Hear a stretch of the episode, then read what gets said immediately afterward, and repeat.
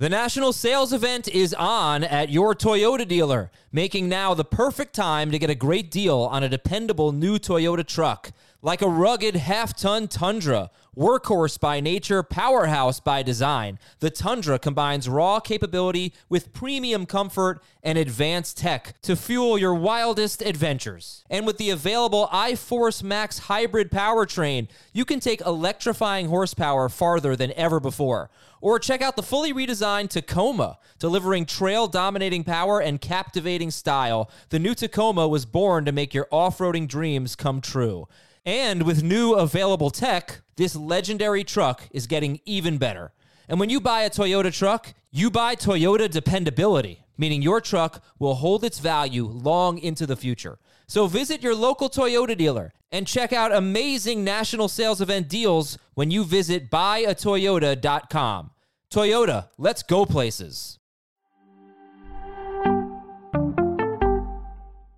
This is Fantasy Football Today from CBS Sports. On his way to the end zone. Tell you what, that was a spectacular play. It's time to dominate your fantasy league. What a play! Off to the races. Touchdown. Oh, he's done it again. Now here's some combination of Adam, Dave, Jamie, Heath, and Ben. Polarizing players. Saquon Barkley, Lamar Jackson, Antonio Gibson. I can't believe I almost forgot to include Joe Mixon. Well, he's not polarizing. Everybody hates Joe Mixon, except for us. We're going to talk about it on today's show. I asked you who are some of the most polarizing players. We used your responses, came up with the uh, the ones that really showed up the most in the responses, and also what we're seeing in terms of uh, rankings and average draft position and things like that. Adam Aizer, Heath Cummings, Jamie Eisenberg, welcome, welcoming you to the show. We just finished our IDP league, which has 10 IDP, nine IDP spots. Uh, and we'll talk about that a little bit more on the mailbag show on Saturday. On today's show, it's the polarizing players plus how to draft in 10 team leagues, 14 team leagues, 16 team leagues, and of course, our reaction right now to James Robinson stepping up into this lead role with Travis Etienne out for the season. Man, this stinks. Oh man. So Heath, uh, we had a bonus pod with Jamie and Dave on on uh, Tuesday. Now is your turn to speak about this situation. Where are you putting James Robinson in your rankings? Well, I've got a lot more information than they did. So uh, yeah, I, I'm I'm probably going to still remain low on James Robinson relative to consensus. I'm going to have him as a mid to low range RB two. Um, I have been very, very discouraged by almost everything that has happened in Jacksonville since Urban Meyer became the head coach. And it was a terrible situation last year. But the one thing James Robinson had going for him last year is he was basically the only running back who touched the ball. They are not behaving as if that's going to be the case, even without Travis Etienne, because it, Carlos Hyde was touching the ball before he was in preseason games anyway. They want to give the ball to Carlos Hyde on occasion. I don't know why. Um, so I, I don't think Robinson's going to be as good as he was last year, but I do think that he's now a uh, a number two running back that I feel fine drafting in round four. Jamie, he went 36th in the draft that we just did, the IDP draft. Obviously, no IDPs went before that, so you can consider that kind of a standard spot maybe for Robinson. Uh, and this was an analyst draft. He went, let's see, after Chris Carson and David Montgomery, but did he go before? He went before Mike Davis. Did he go before Darrell Henderson? No. Uh, Henderson, Montgomery, Carson, Dobbins.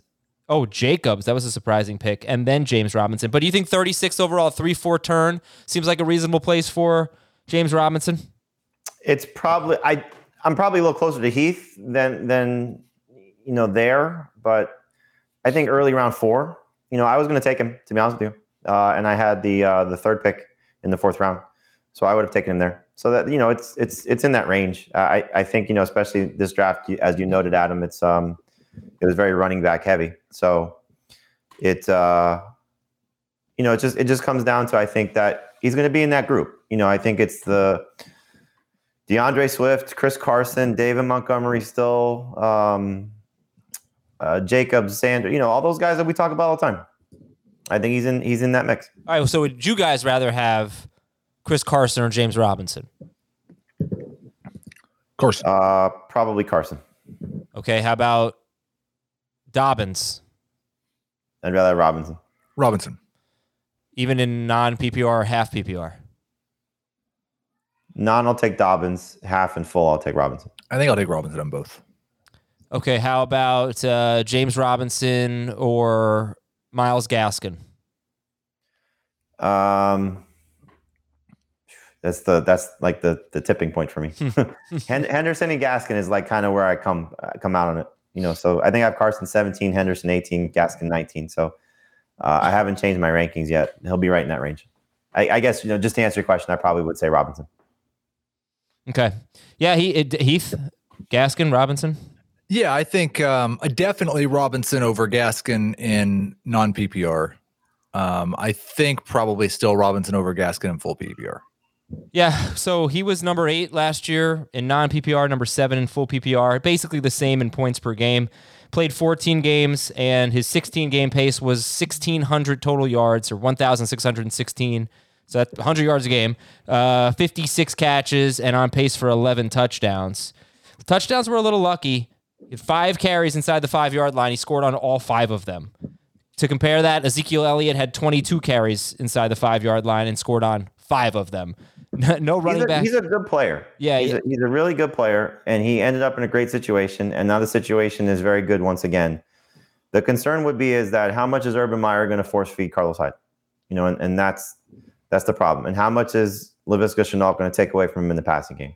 So as he said, it's not as good as it was a year ago. The the scenario, but it's it's now clearly the, the path to playing time is wide open. I got an interesting question from an emailer. He was offered Nick Chubb and James Robinson for Christian McCaffrey. What would you do? Oh no, you know what? I'm sorry. It was for Alvin Kamara. Would you rather have Alvin Kamara or Chubb and Robinson? PPR. Um, Chubb and Robinson. I was going to say in non PPR, it's definitely Chubb and Robinson. Full PPR, it's probably still Chubb and Robinson, but yeah. Okay. A couple other things from the Monday night football game. It, Tony Jones, is that the new Latavius Murray? If you draft Kamara or just want a high end backup, is Tony Jones the guy for the Saints? He's trending that way. I mean, at this point, like, you know, for, for most people that are going to do their drafts in in probably 10 days plus, you know, next weekend plus, uh, we hopefully will get an answer. You know, if, if Latavius is cut or traded. For right now, it's still a, a gamble. Uh, I would I would probably gamble on Jones though, which is you know nothing I would have thought a month ago because I drafted Latavius Murray a lot. On the broadcast, they said that Sean Payton said that Tony, that Tony Jones was their number two running back as of Monday going into the game, and he Yeah, played as if is- he were.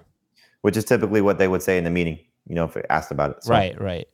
But uh, you know, it'd be shocking. It would be shocking. But you know, this, that's not the first time we've heard this. You know, the Athletic reported that his job was in jeopardy. Murray's job was in Yeah. jeopardy. But that was the thought of Devonta Freeman at the time. Now there's a younger back that's cheap. Okay, uh, and then at the tight end position for the Saints, Adam Trautman got hurt. And is it Juwan Johnson, Heath? Is that who we're looking at? Do, do you have him in your top 20 for the Saints or, or what? I, I don't I don't I don't think I'm going to currently have any Saints tight ends in my top 20. They don't seem to think the Trautman injury is going to be season threatening, but doesn't actually look like Trautman has a passing role in the offense during preseason games anyway. So I'm not sure if they're just trying to hide that because we have had some camp reports that they were throwing to him quite a bit.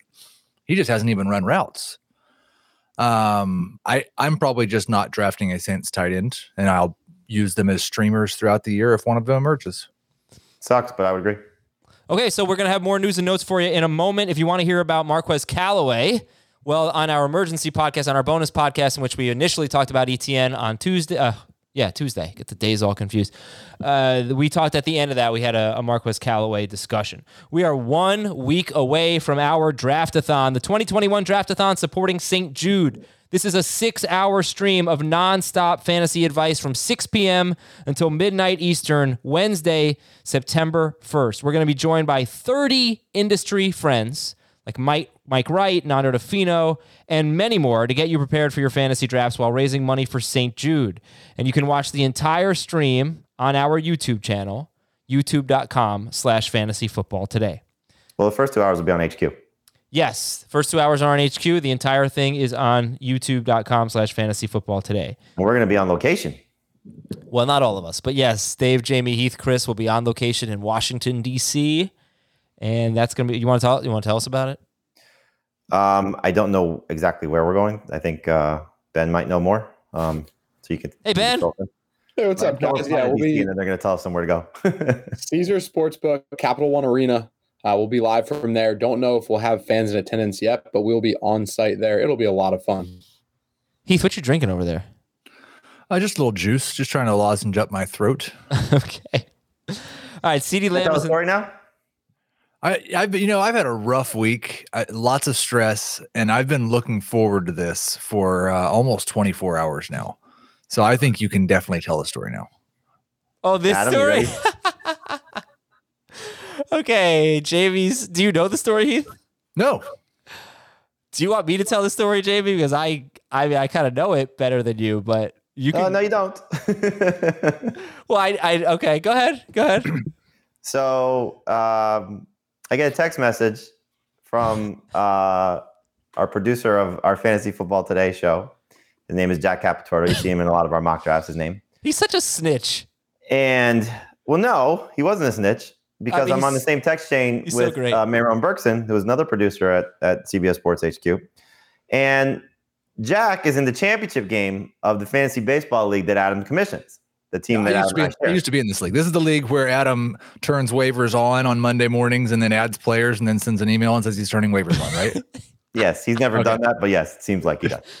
Um, I will defend him in that regard. Thank you. In any event, uh, get a text message that says, um, "Look at the scoring matchups for the championship week."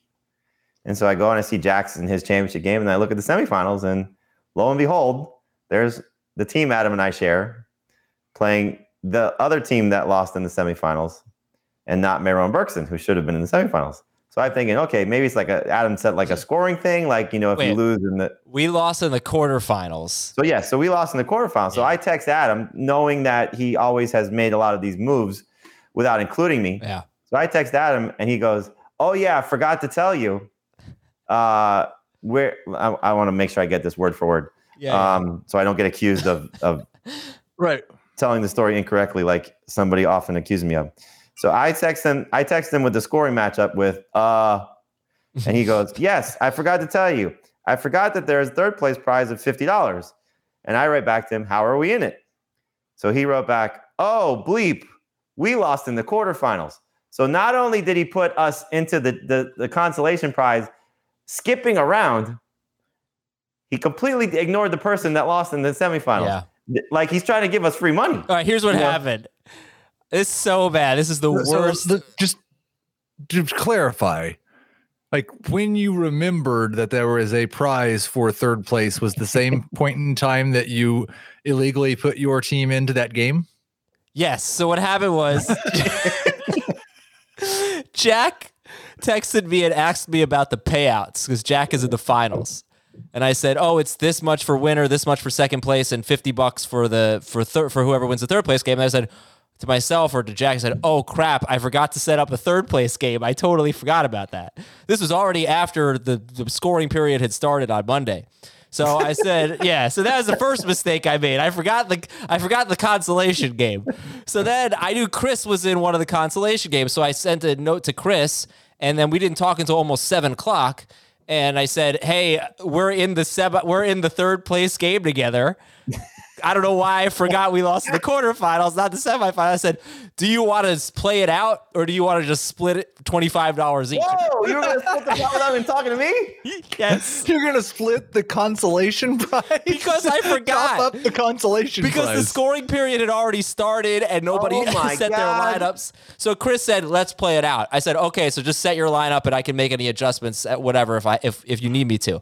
So I set the lineups. I, I, I changed the I, I put the matchup in there, and then I got the text from Jamie, and it was actually funnier than I think than Jamie uh, even re- represented because he's like, "How are we in it?" I wrote, "We're not allowed to make roster moves," and I had to set our lineup at like seven fifteen. Oh, bleep, we lost the quarterfinals, not the semifinals. Wow.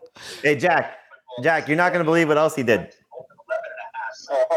Oh, J- you called Jack? That's so weak. So who was supposed to Jack, be? we're on the air. We're live. It was supposed to be Marone versus Chris. I thought it was supposed to be me versus Chris. So here's- here's what and he did, Jack. Wait, come on. Please don't bring Jack into Jack, this. you know what he did? He was going to split the pot for the third price place game that he wasn't even in. You're gonna split the pot? Yes, Could you the fifty dollars. He was going to split it. Oh if Chris had said yes, then I would have just split the pot. I would never even realize that I had made the mistake. This is such an idiot move. Idiot, mor- idiot moron move. All right, let's get get back to the show, guys. Excuse God. Damn, I That's gotta the get over worst this thing you've call. ever done as a commissioner. Yeah. ever. It is, but it was a mistake. Uh, CeeDee Lamb's in the COVID protocol. He was a close contact. Hopefully, he'll be out uh, within four days now. Darrell Henderson, mild thumb sprain. We talked about that. Not moving him down in the rankings yet. Minnesota signed defensive end Everson Griffen, who could just be kind of rotational for them, but their defense continues to look better, much better than. You than got it to did draft last him as a number one defense.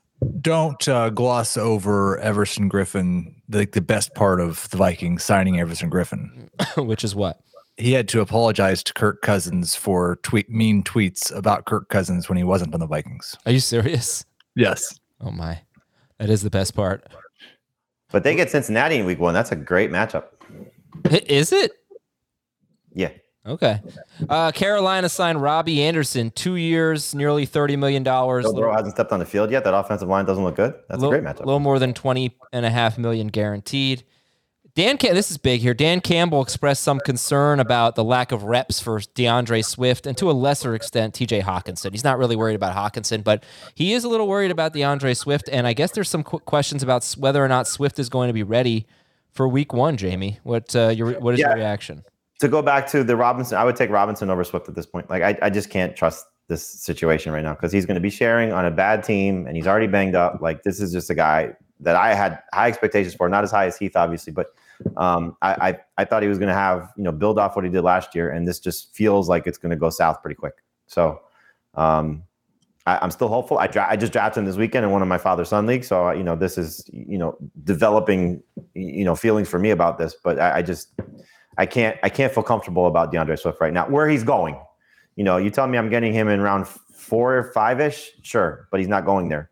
He went And round I- two in our draft today That's where he went in our draft today. after the news. Yeah, so it's uh it's troubling. It, it's certainly troubling. Oh, well, he's a kind of a polarizing player. And Heath, you've always been the high guy on DeAndre Swift. So what do you think? So I'm still going to remain the high guy on him. I'm just going to lower him to where everybody else had him before this news. Um, I, I would still take him at the end of round three. I've got him around running back 16 or 17. I think I have him. He is the guy that I didn't move Robinson ahead of. So I would take Swift over Robinson, but they're right back to back. They had pretty similar catches catch total last year. I think Robinson played one more game. So I still I mean you'd think Swift would would outcatch him, right? Oh, I think if they both play 17 games, Swift's going to be better. I just, I'm I worried. I, didn't, I um, just want to know in terms of of catches. If they both play 17 games, how many more catches do you think Swift would have than Robinson? 25. Yeah. Okay. All right. Uh, moving on. Buffalo wide receivers Gabriel Davis and Cole Beasley. They're in the COVID protocol. Uh, close contacts. They'll miss five days. Some members of the Patriots organization are pretty frustrated with Cam Newton, according to a report, because he misunderstood the COVID protocols and now he's out for a few days. And this is an opportunity for Mac Jones.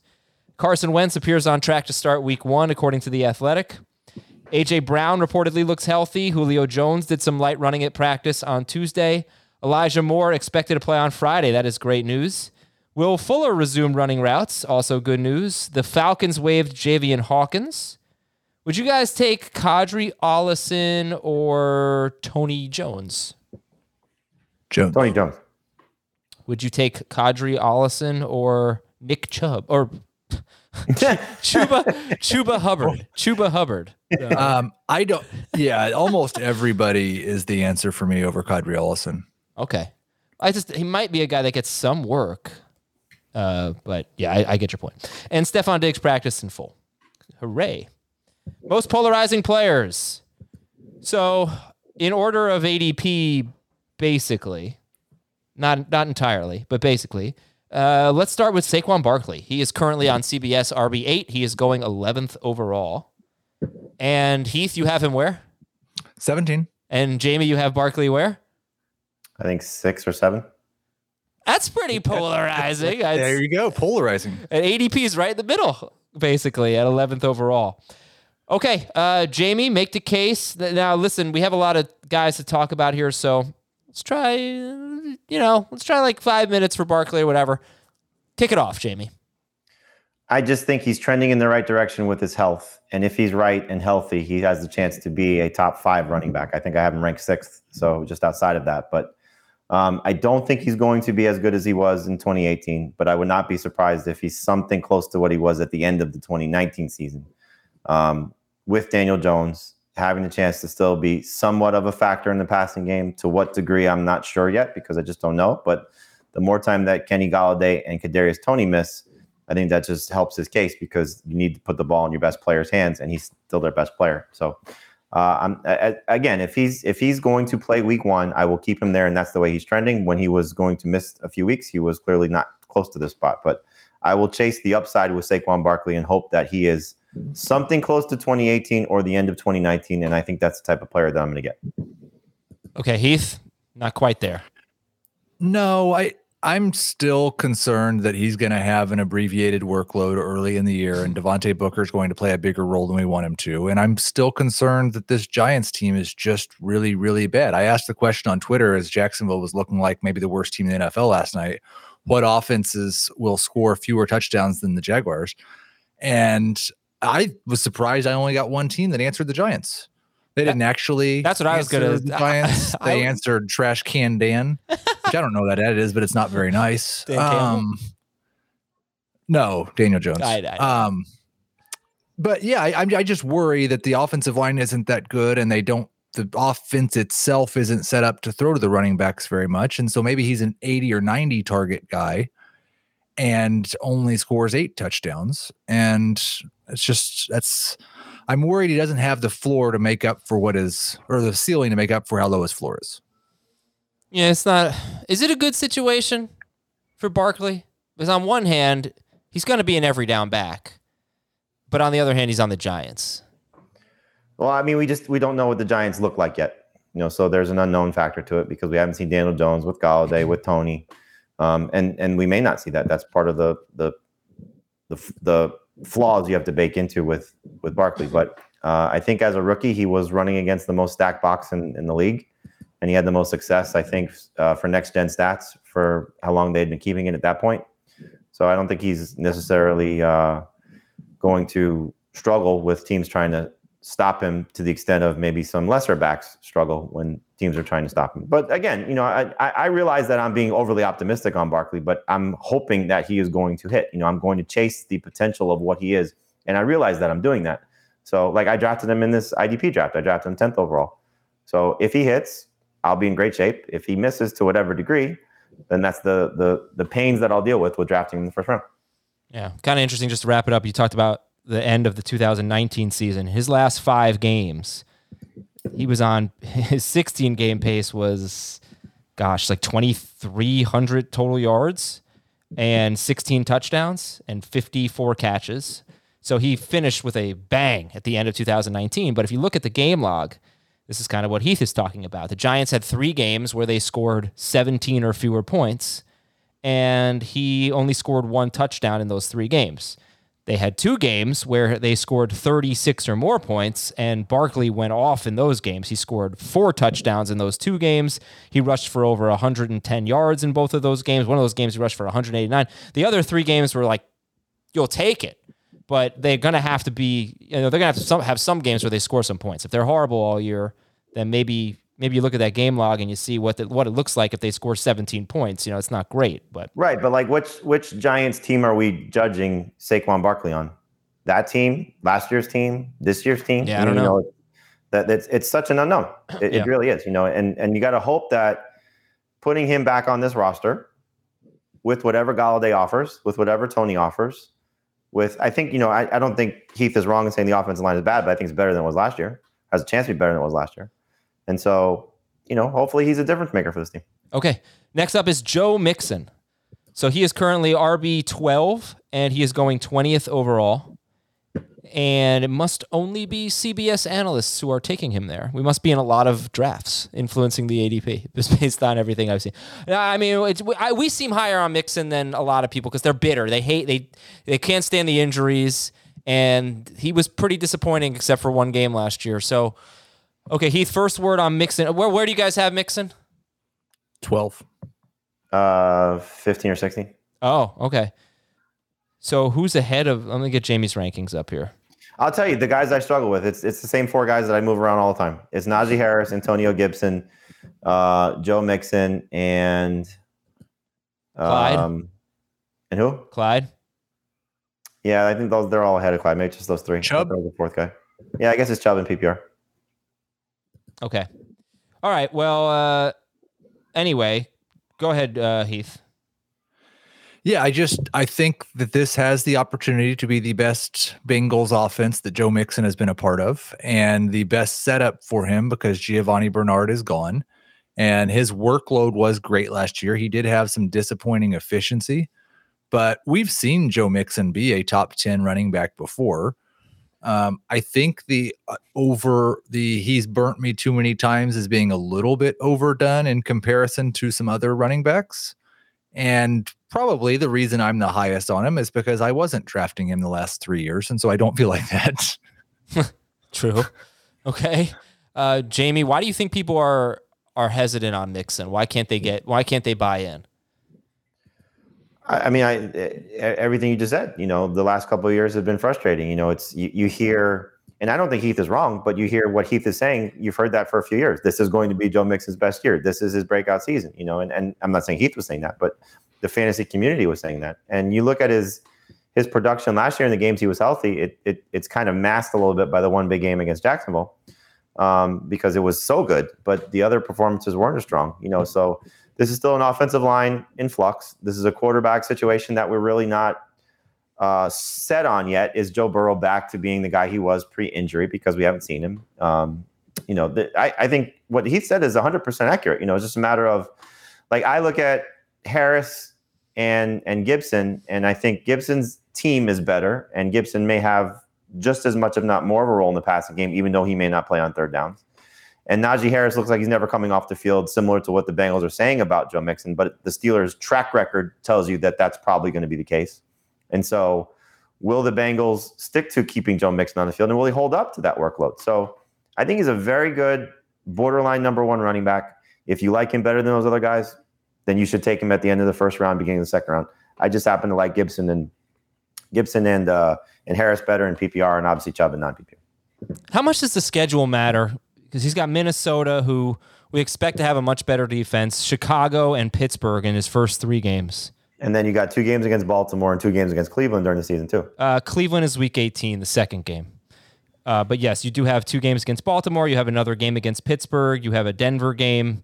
Um, there are some. Look, there's there's uh, the Chargers. I don't know how they'll be. There's the Raiders. There's D- Detroit. There's Jacksonville in Week Four. Green Bay actually got a lot better against the run late in the year, but overall they were terrible last year. So, but I don't know. There are there are some tough matchups and a tough start in, with Minnesota, Chicago, Pittsburgh right out of the gate for just- Mixon. and I and I have really very little idea what to make of Minnesota or Chicago defensively. I don't think they're probably going to be bad, but I don't and I don't envision either the Vikings or the Bears being a team that in week 8 I'm downgrading any players because they're facing them. The Steelers, yes. The Ravens probably, maybe the Browns. But and I I know I'm always a little bit um, less bothered by that anyway, but I don't I just don't I don't know any like I, I feel like those defenses are kind of like the Bengals offense. We think they could be good, but I'm not really sure. Okay. All right, then let's go to our next polarizing player, and that would be it's really it's kind of like three in a row in terms of ADP. RB twelve was Mixon, RB thirteen is Gibson, RB fourteen is Clyde Edwards Helaire. I think Clyde is the most polarizing here, but Gibson is also on the list. People are, are a little split on him. Twenty fourth overall. You know, Jamie, that the, the thing that always shocked me was how early I thought he was going. I just thought it was too early. It was more like 15th overall. I saw an early ADP or, or mock drafts and things like that. 24th overall is a is a much different story here because you know the top five wide receivers are off the board. Waller might be off the board. Anyway, is that a good spot for for uh, Gibson? And where do you think? Why do you think people are polarized here, split on Gibson? I mean, if you tell me I can get Antonio Gibson 24th overall, I would think that's stealing, personally. Uh, I, I, I, we saw, you know, what he, what, what the raw Antonio Gibson looked like last year. You know, he 11 touchdowns and um, some big games, you know, against Dallas, and you know, I think was building towards something before the toe injury in a midweek game against the Steelers. So, you know, forget about the Christian McCaffrey comparisons. They're going to use him uh, quite a bit. The the only thing that I think is holding me back a little bit is the fact that McKissic is still playing on third downs. And so that's going to keep him maybe from being a top five caliber running back because I think he has that type of potential. This offense is going to be better. This this offensive line is very good. This coaching staff is great. Um, they will throw to their backs. You know, sometimes McKissic, my God, imagine how many catches he could get. So I, I think you know Gibson's in a in a great spot. And, and you said this, Adam. I think it was the Sunday night show reviewing the the weekend that you don't have to necessarily throw him the ball on third down for him to get catches. I mean, they're going to use him, uh, and they're creative enough, you know, first and second down to throw him the ball. So uh, I love the upside of Antonio Gibson. Yeah, if there's the, the hesitation, and I've mostly come around, like I think I, I have him 14th in PPR now, so I've mostly just come around to not ranking him too low. But the hesitation for me is that I don't think JD McKissic is going away. And I don't think he's going to match his touchdown rate from last year. And he's one of those guys who had some really high volume running games last year, but was not a high volume back in college and so until he's done that, I'm going to have a hard time just assuming he does. And so I think he either needs 70% of the running back targets, which I'm afraid McKissic standing in front of, in the way of, or that 16, 17 carries a game, which I'm not, I'm just not sold yet that he'd hold up to that. But th- if he does either of those things, I think he's going to be a good buy at this ADP. So far through two preseason games, and again, this may be them trying to get you know you made you've you brought this up adam about you know him saying he's not fully comfortable with certain things running the ball you know and and, and trying to still grow into this role as a running back. But he's been on the field for 24 snaps and he has 17 combined carries and touches in those 24 snaps. They are giving him every opportunity to touch the ball and it could be special this season if that's the case. They are yeah. And what i was referring to is he said that he uh, you know it was last week i think he said he he's still figuring out when to cut back and when to hit the hole. And then after the preseason week two, the ESPN reporter, you know, uh, in this little write up, was that John? That, yeah, I, yeah, I'm pretty sure it was him. It may not have been him. I'm sorry, but somebody wrote up that he had a couple of short yardage situations. He couldn't pick up the first down. He's still trying to kind of learning how to use his body. So that's that's the issue with me with him is that he only had four games, as Heath was saying, he, you know, not a huge workload. He only had four games more than 14 carries last year. I'm just not sure that he's a, he's not, he's not a complete running back, rusher yet. His talent is so obvious. He's ter- just terrific in space. They're well, using the hell like, out of him. I kind of like him saying that because I think looking at Clyde Edwards-Helaire last year, that's quite obviously true for him. Uh, he he missed all types of opportunities that have been documented, um, and so I, I think the Chiefs seemed more willing early in the year to give Clyde that big workload. But Gibson so far has looked like the more talented back and definitely the better pass catcher. Then let's go to Clyde Edwards Helaire. And Gibson is showing a lot as a pass catcher. Like I said, you get him in space and he's got some speed, some serious speed. But I think Edward Helaire, when he's been, been given the chance to run the ball, you talked about him missing opportunities. The results have still been pretty solid, right? Um, and in the preseason, in very limited action, he was good.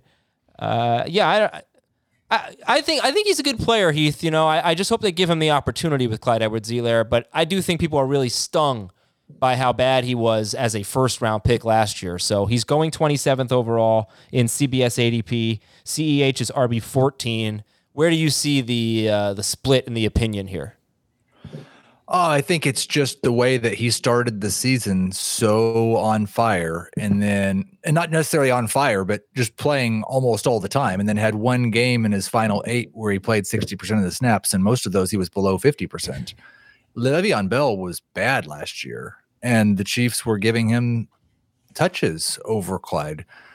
I think it's just a concern that the Chiefs used him for six games as a feature back, didn't like what they saw and went away from that. And we, I think there's still a possibility they go back to him this year. And I, I agree with you. The offensive line's gotten so much better. If they decide they're just going to give him 20 touches every game, he's probably going to smash this ADP. But we didn't go into the draft process last year thinking that Clyde Edwards Helaire was necessarily some special running back. He was the fifth or sixth best back in the class, according to most people. And the Chiefs took him in the first round, and he got boosted up because of that. He didn't live up to last year. Jamie, you've always been kind of the high guy on CEH here, anyway. Well, I, I hope he's healthy. First off, you know we still haven't gotten the, the diagnosis on his ankle, so you know that'll clearly change anything. Um, I'm sure, you know, I'll drop him maybe where Heath has him, and Heath will probably drop him more. Uh, in any event, if he's healthy, uh, I'm going to buy into this offensive line. I'm going to buy into this offense. I'm going to buy into this coach. I'm going to buy into the lack of competition. And I draft Darrel Williams everywhere. I mean, Heath, Heath knows I have a trade offer pending to him trying to get Darrel Williams in our dynasty league. Um, so I'm buying this running back situation. You know, so if Edwards Helaire does have any significant absence at some point this season, I think Darrel Williams will step up and, and potentially be that guy what we'll see with Jerick McKinnon. But in any event, uh, I'll go back to those six games. It's very similar to, to Gibson and, and a lot of these players from last year that had no offseason and were thrown into some complex situations. This is not easy to walk off the street and pick up an Andy Reid offense. And you better protect Patrick Mahomes if you're going to be the running back back there. And I'm sure that's the majority of what his offseason was, was learning how to be a better pass blocker. But they can't invest this capital in the offensive line and not invest in running the ball a little bit more Andy Reid has been so good for fantasy running backs throughout his you know career in Philly and Kansas City. So I'll, I'll buy back into it. Um, it's different this year, where last year was a round one pick. This year it's a late round two pick, and I've dropped him a few spots even before the injury. You know, so where it's closer to the swing picks. But um, you know, I still think he's got top ten upside, and I'm going to chase that. How do you guys rank Mixon, Gibson, Edwards Helaire? You did. Um, Gibson, Mixon, Edwards Helaire uh, I, I'm hoping that this this might be silly. The Chiefs' worst game was their last game, right? They got crushed in the Super Bowl, and in the first half, they ran for like Mahomes had. Let me see. Mahomes had 33 rushing yards, I think, in the first half or something, and the rest of the team had like 20. Uh, they ran for 57 yards, and 33 of them were from Mahomes. They come out, and start the second half. Clyde Edwards Helaire gets, I think, 36 yards or something on two carries. Uh, I, they need to be able to run the ball. I'm, I'm, I'm think, I'm hoping for his sake that they saw they were too one dimensional, need to be able to run the ball, and that's got to be an important part of their game. He's by far the best running back on the team, I think. So maybe, no, maybe that's a that. stretch because look, they got to the Super Bowl. They were missing, they were favorites. They were missing their two starting tackles. It was a unique situation, but I'm just thinking maybe that they they look back and say, hey, listen, we got to run the ball this year. We got to be able to, we got to be two dimensional. Well, they don't want to see Mahomes doing what he did in the Super Bowl ever again. You know, running for his life and you know having to try and make these miraculous throws where he's you know sideways to the ground and you know his receivers are still dropping the ball. Yeah, they want him to have clean pockets, but you know you have to have balance to some extent, and I I think that'll be the case. You know, how many touchdowns will he score? How many catches will he have? Um, no, those those are the those are the question marks for Edwards there because he should lead them in touches in terms of their backfield. Okay. Uh, let's go to CeeDee Lamb. CeeDee Lamb, 42nd overall, wide receiver 12. And I know Heath doesn't like that. Jamie, what about you? 42nd overall, wide receiver 12 for Lamb. I mean, if the Cowboys are still going to be as as uh, high volume passing as they were in Dak Prescott's five games last year, then I think all these receivers have a chance to be special. But you got to downgrade it a little bit because you, you, you know Dak says he doesn't want to throw for six thousand yards. You know he wants his best buddy Ezekiel Elliott to you know get his touches and, and be successful. But I think this is another example of the younger receiver being slightly more talented than the veteran. And I know Amari Cooper's not like Julio Jones was last year, but it is a little similar to what happened in Tampa Bay a few years ago when Chris Godwin was better than Mike Evans in the uh, in the 2019 season. So uh, I would not be surprised if both of them are very good. If both of them are pushing each other to be you know top 15 fantasy wide receivers, and I hope that's the case because that's kind of where they're getting drafted. But I think CeeDee Lamb can have a better season than Amari Cooper. I think he can be a borderline number one guy. I think as you saw last year, he was averaging over 16 PPR points per game in the five with Dak Prescott, and so. Uh, they are doing everything to put him in a in a position to succeed, moving him around, playing him outside, playing him inside. Uh, I hope this you know stint on, on the COVID 19 list doesn't ruin any of that momentum. But if Dak is right, I'll buy into CeeDee Lamb's upside. And I think he's going to be the best Cowboys wide receiver, one of the best receivers in fantasy. Your rebuttal, Mr. Heath Cummings? I I do not yet believe that Lamb's definitely going to be the clear number one over Amari Cooper. And I don't think this is a pass attack that is concentrated enough that there can be two top 12 wide receivers. And so that's basically my objection that they're going to throw the ball to the tight ends and Zeke and Gallup enough to where if Cooper and Lamb are basically side by side in targets, they're both going to be number two wide receivers and not top 12. And so Lamb probably needs a, an injury or he just needs to displace Amari Cooper as the team's number one. And those are both possible outcomes. But I do think this is a lot closer to his upside than it is to his reasonable floor. Do you think he gets 20% target share? I think that might be exactly what I have him projected for. And you ha- and that would be how many targets? Because if Dak throws 40 times a game, that would be eight targets per game. If Dak throws 40 times a game, then he should probably be QB. Well, how many times did he throw in 2019? So I have him at 130 targets. Okay, so he had a he was on pace for 128. Well, this was per 16 games. He was on pace for 128 targets in the five games with Dak Prescott, and his 16 game pace was 93 catches. So let's say he does this in 17 games: 93 catches, 1,386 yards, and six touchdowns. You would you would need more touchdowns. But if you can get 93 catches and 1,386 yards in 17 games, he's probably Yeah, going I've to be got him at 87, 1150, and 7. 1150 on on 130 targets. He was so much better than that with Dak Prescott last year. So much better on a that is a basis. very, very small sample size to project over a full season when it's that much of an outlier in relation to what other wide receivers do. How many pass attempts can we look? I think Prescott was at 39 pass attempts in 2019 full season. Let's see. That was uh, five 596 divided by 16. What's that, Jamie? Off the top of your head, 596 divided by 16. Oh, sorry. I was no. It's a big deal. It was 30, only 37.25. So he might not be able to get to eight targets per game if Dak's throwing, which is a lot, 37.25. But okay. Uh, Kyle Pitts, 52nd overall, tight end four, basically tied with Mark Andrews, tight end four, tight end five. They have identical ADPs. Who do you guys like better, Pitts or Andrews? Andrew.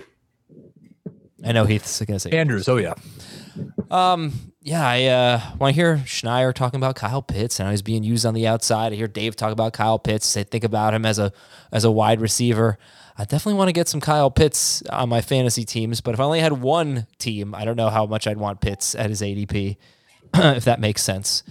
Because obviously he he, I think he's got a ton of boomer bust here. We probably all feel that way. Oh, I think that makes perfect sense. Like if he's a wide receiver and this is his last year as a tight end designated player, then he's probably going to be someone that we should have been drafting where he's being drafted. But I, I do think again, it's kind of like what I said with Lamb. I'm not saying it's not possible that he could justify this ADP. I'm just saying that the odds are not in your favor. I don't think we're going to get a ton of disagreement here. The ADP is 52nd, but Jamie, if you were going to play the part of somebody who's really high on Kyle Pitts, there are a lot of them that are willing to take him in the first four rounds. What would your argument be? Well, I mean, uh, again, you, you know, you saw what he did in college. You, you know, you, you see what his role is, what his opportunity is without Julio Jones there. You know, the hope is that you don't spend a top five overall pick in the NFL draft to not feature him as much as you can in the offense. And this is still a team that, you know, I think could be, if everything works out for them defensively and they're above average defensively, they'll be in the playoff mix. But they they have to get a pretty big season out of Mike Davis one and probably Kyle Pitts too, because it just can't be Calvin Ridley and Matt Ryan trying to you know make um, make plays and and and save this team. You know he's going to have to have a second guy. I don't think Russell Gage is that guy. So you know Kyle Pitts has every opportunity in front of him to you know be the the best number two target getter for the Falcons over the last five years. The last five years, the number two guy in targets was the best player was Russell Gage. Um, what I mean by that is in terms of the amount of targets, Most Russell targets, Gage yeah. was the second most targeted guy over the last five years. Most of that has been opposite Julio Jones. Last year, Gage had more targets than Julio because he missed time, so behind Calvin Ridley. So, you know, can he have more than 109 targets? I, I think that's probably fair in 17 games. He should. But what will he do with those targets? How many touchdowns will he score? You know, our team's going to try and take him away. You know, so there, there's a lot of things at play here. Um, it's just not a position that typically posts dynamic numbers in a rookie season. Um, maybe he will be that guy because he's going to be used a little bit different. All right, Heath, pick one more. We're gonna we we can do either Lamar Jackson or Josh. Jacobs. Oh, I think we should do Lamar Jackson. All right, I don't. What's what's polarizing about Lamar Jackson? I yeah, what what's polarizing about Lamar Jackson? Um, I think he's QB two, close to Patrick Mahomes, and in some sites he's drafted that way. In our most recent draft, I think I got him at QB five in round six. Um, after uh, Mahomes went in the fourth and Allen went in the fourth. So I, I think that it's there's some people who aren't sure because they're not giving Lamar Jackson the contract extension like Josh Allen got this year. I think there's some people who aren't sure yet that Lamar Jackson is going to be a great franchise quarterback, despite the fact that he won an MVP. You can count me in on that. By the way, oh, I, there's I I had I, I was saying some people, I was definitely talking about Adam Aizer. Well, I think that he's going to be a great fantasy quarterback, even if he's not a franchise quarterback.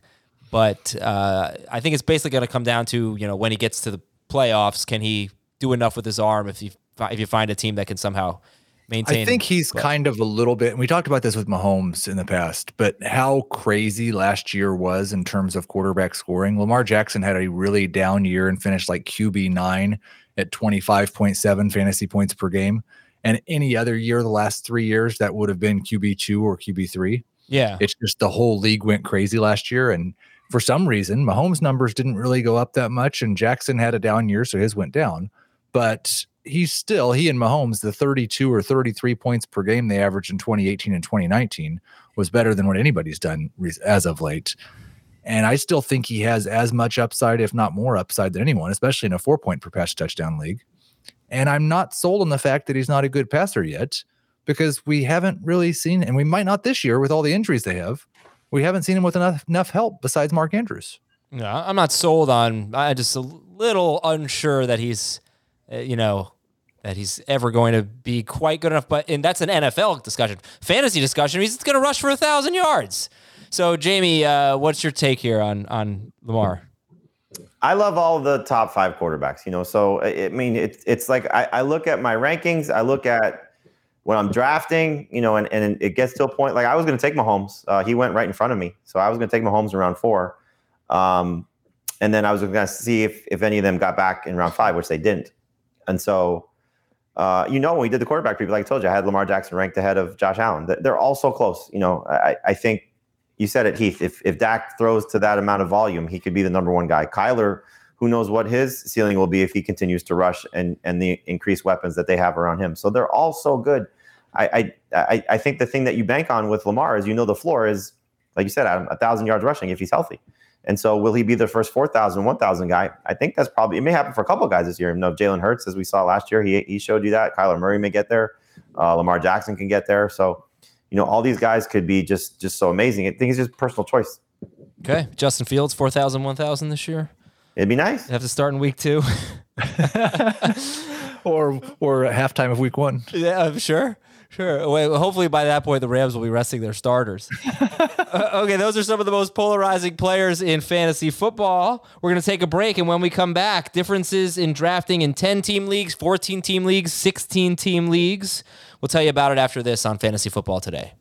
The national sales event is on at your Toyota dealer, making now the perfect time to get a great deal on a dependable new car. Like a legendary Camry, built for performance and available with all wheel drive, you can count on your new Camry to get anywhere you need to go. And with available features like heated seats and a multimedia touchscreen, you can stay connected in comfort and style. Or check out an affordable and reliable Corolla with a trim for every lifestyle, from the hip and agile sedan to the sporty hatchback. There's a dependable Corolla built just for you. Plus, both Camrys and Corollas are available in hybrid models, so no matter your style, you can drive efficiently and affordably. And right now, your local Toyota dealer has more vehicles in stock and is making delivery on new vehicles almost every day. So visit your local Toyota dealer and check out amazing national sales event deals on Camrys, Corollas, and more when you visit buyatoyota.com. Offers end April 1st. Toyota, let's go places. Robert Half research indicates 9 out of 10 hiring managers are having difficulty hiring.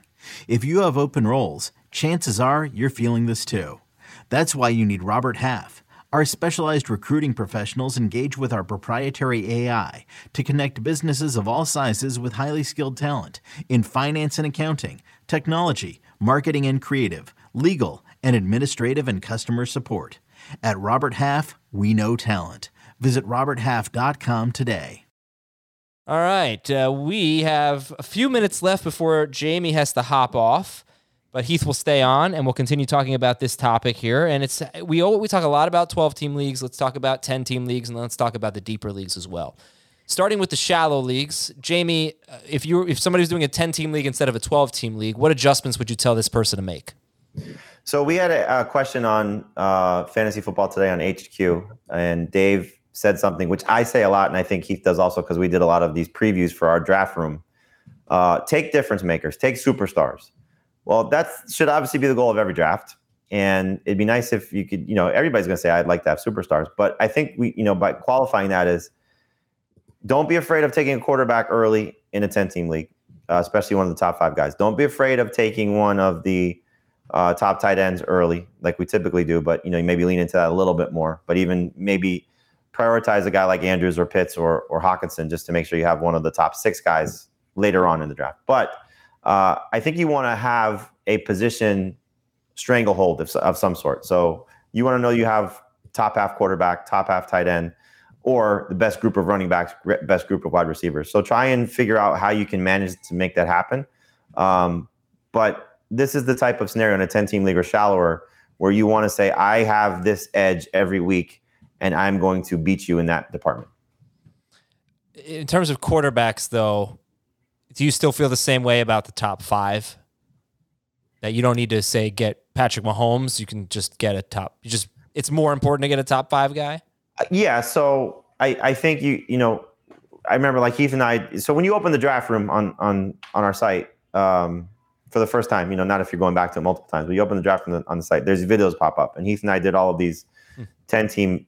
Uh, or no, we did all of the non PPR teams, but we did the ten team one for non PPR. Um, but the same, it's the same conversation. You know, you you want to get uh, potentially a quarterback early. You know, so take one of those guys in the second round, third round, because the receiver pool is so much deeper now. The running back pool is even deeper. Um, so I think it, it's it's in your best interest to try and get one of those top five quarterbacks. I don't know, yes. but you're telling me that in a ten team league, you're going to take Dak Prescott or Kyler Murray in the second round? Uh, probably the early third. Really? I would consider it. Yeah. Okay, Heath, are you as? But it also comes down to again knowing your league. Yeah. Okay. I would be much more willing to take Lamar Jackson in round three in a 10 team league than I would in a 12 team league. Yes. Even though it's earlier picks, which that doesn't make sense. Like you're talking pick 20 through 30 instead of 24 through 36, but I'd still be more likely to take Jackson in round three. I find myself my, my longest running league is a, is a 10 team non PPR league. It's the same people from from college. No matter how many times I've tried to change it, they don't want to change it. But it's you know it's still fun to play in these type of leagues. And I find myself every year doing the same thing, which I'm going to stop doing, which is I always have the best bench by far because I'll just sit here and pick off running backs and receivers and you know build that that group. And then I'm always chasing quarterback. Every like last year I traded for Josh Allen because I needed something and the the the person I traded with had Lamar Jackson and Josh Allen. So it was an easy trade to make. And I was like, oh, this is just so much better, you know, in, in, in this in this type of league. So in a shallower format, it just you know you don't have to build your depth as much because the waiver wire is going to be more robust. The the the talent pool is not going to be the same. So you want to get some significant difference makers, and I think getting one of those quarterbacks in a shallower league matters. I I think that's also, and this is hard to gauge, and some people may not have a reasonable um, opinion about themselves and their league mates. But if you are in a league where you are putting in more research than 80% of the league and it's just a bunch of friends from a long time ago, and I mean, not necessarily like Jamie, maybe some of Jamie's friends are all really active and that's not what that is. But if you're in one of those leagues, because I'm in one of those leagues, then I would take quarterback and tight end much earlier because you're probably going to have four of your top 25 running backs and four of your top 25 receivers. Yeah, right. That makes sense. Uh, I get. Tell me if you agree though with with this. you have to figure out the point in the draft where we're where you have run out of elite players. To me, that's somewhere around 30th. And that and I'm probably not taking anyone other than Mahomes before, you know, we get to the Carson, Dobbins, Henderson, James Robinson. You know, at that point when you start to get the question marks, but I still think any of the top 10 to 12 wide receivers, including McLaurin and maybe Allen Robinson and you know, maybe the Gibson, Clyde Edwards deal. still going to take those guys over quarterbacks because I, I still think we're talking about the elite players at the at that point. But but it, but then you know then once you get past that, it's you're even less likely to take someone like Miles Sanders. You know, in a 12 team league, I might take Miles Sanders over Kyler Murray. In a 10 team league, definitely not. Well, it's it you know it we we we tier positions. You know, you should tier the the the line, the talent pool line, essentially. You Yeah. know, so like what you're saying, the the that run on receivers, which we typically see in the third round, that uh, that run on running backs, which we typically see in the second round. You know, th- those get pushed down around because of the the lack of fantasy managers that you're dealing with. So it it just uh, it's where you feel comfortable with, you know. And so like what Heath is saying, I think is is true in most leagues. You know, it's not just 10 team leagues, it's most leagues where there's probably 60 to 80% of the people are digesting this stuff, reading podcasts, listening to podcasts, you know, uh, whatever form you're getting your information from. And then there are people that look at the draft literally the first day, uh, uh, the day of the draft. Look at look at the players the day of the draft and say, "Oh, okay, this is the rank list I'm supposed to follow, or this is the this fantasy analyst got me to a, a, a playoff run two years ago, so I'm going to follow them again." You know, the things that we hear all the time. Okay. All right. Jamie's going to hop off, and Heath and I will talk about 14 team and 16 team leagues. Yeah, I'm going to go fix your baseball problem. Thanks. Bye. Nobody, nobody can fix that problem.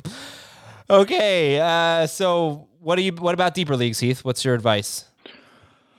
You've got to figure out, and it's format dependent. It's not. Um, it's more difficult to figure out in a full PPR league where you start three wide receivers in a flex. But if you're in a deep non PPR league, you kind of just forget about wide receivers for a while. Um, I think you probably need to not worry about quarterback as much because you can find a starter in a 14 or 16 team league later in the draft in most cases. Uh, running backs and tight ends become even more important to me in the deeper formats just because those are the two most shallow positions and they get even more shallow in the deeper format.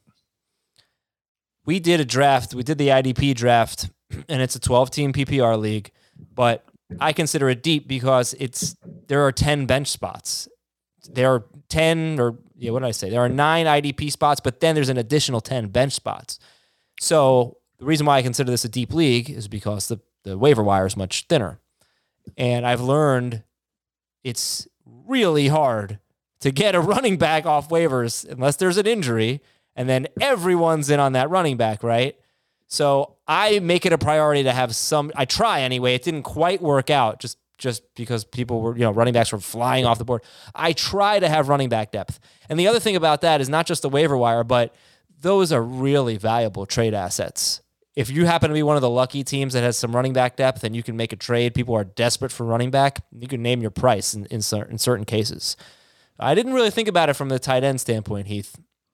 Um, not saying you're wrong. Uh, I just focus on running backs, but I guess if I were going to try to counter the the tight ends being more important, well, we know there aren't usually that many good tight ends, right? so if you don't have, if you have, you know, just like an Irv Smith or a whatever, Jonnu Smith or somebody not named Smith, you're not at, at as much of a disadvantage because there are more teams in your league that have a kind of crummy tight end. I was just thinking if you had a, a Travis Kelce or a Darren Waller or a, one of those guys, there's even more teams that you have an advantage over. I know, I know, but it's so hard to build running back depth if you take a tight end early. Yeah, I mean, in our draft today, I didn't. I ended up with no offense because I just kept missing out on guys. Um, but it's definitely, it's very difficult to take a quarterback early and have good receivers and have a good tight end and have running back depth. I don't think it's that difficult to have running back depth and a good tight end if you're willing to sacrifice one or both of the other positions. Yeah, okay. And I did take Darren Waller in this draft, uh, 23rd overall. But my number three running back is Michael Carter.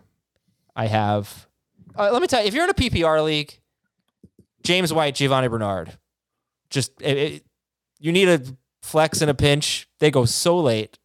I have James White. You probably took Geo. I did take Geo. yeah, there you go. I mean, they're just uh they're not going to win you your league, but in a deeper PPR league, those guys are really nice to have on your Yes. bench when something goes wrong and you can just plug them in and say, I've got 10 points Yes. this week and I'll figure the rest out. Yeah, that's exactly my point. All right. Is there anything else you want to say about uh, deeper leagues? Um, again, I just think it's it makes the scoring system and the lineup construction that much more important. So make sure you read all your rules. Um, because like that there's wild swings in a non PPR two wide receiver versus a full PPR three wide receiver. And that's true in a 12 team league. it's much more true in deeper leagues. Whatever position is going to end up running out of talent is going to run out of talent that much faster. Now, I am a fantasy coward. I think everybody knows that. Yeah. So I, you know, we always have the conversation. We often have the conversation: should you handcuff your own running back, or should you take someone else's handcuff? Right. And some people say, well, if you take someone else's handcuff, then you could have two great running backs. And I say, well, if you take someone else's handcuff and your guy gets hurt and the other guy doesn't, then you could have two terrible running backs. In a deeper league, I personally, being the hashtag fantasy coward, maybe I'll change my Twitter handle too. Uh, I am much more likely to take my own handcuff because I just fear a worst case scenario. My first round pick got hurt. My season's over. I hope you all enjoy fantasy football this year. I'll be. I'll talk to you next year. I think part of that is also like in a deeper league. Well, you see 14 and 16 team leagues. Sometimes where still only six teams make the playoffs. True. At that in that case, you need to really just forget about what your floor is. You're almost playing like a GPP. But if it's a 16 team league where eight teams make the playoffs, then the cowardly way might get you into the playoffs. There you go. That. All right. Well, that's see. So invite me to your 16 team league where eight teams make the playoffs. Uh, the fantasy coward will be there. Thanks to Heath and Jamey. Thanks to Ben as well. And thanks to all of you, of course, for listening. We will talk to you tomorrow on Fantasy Football Today.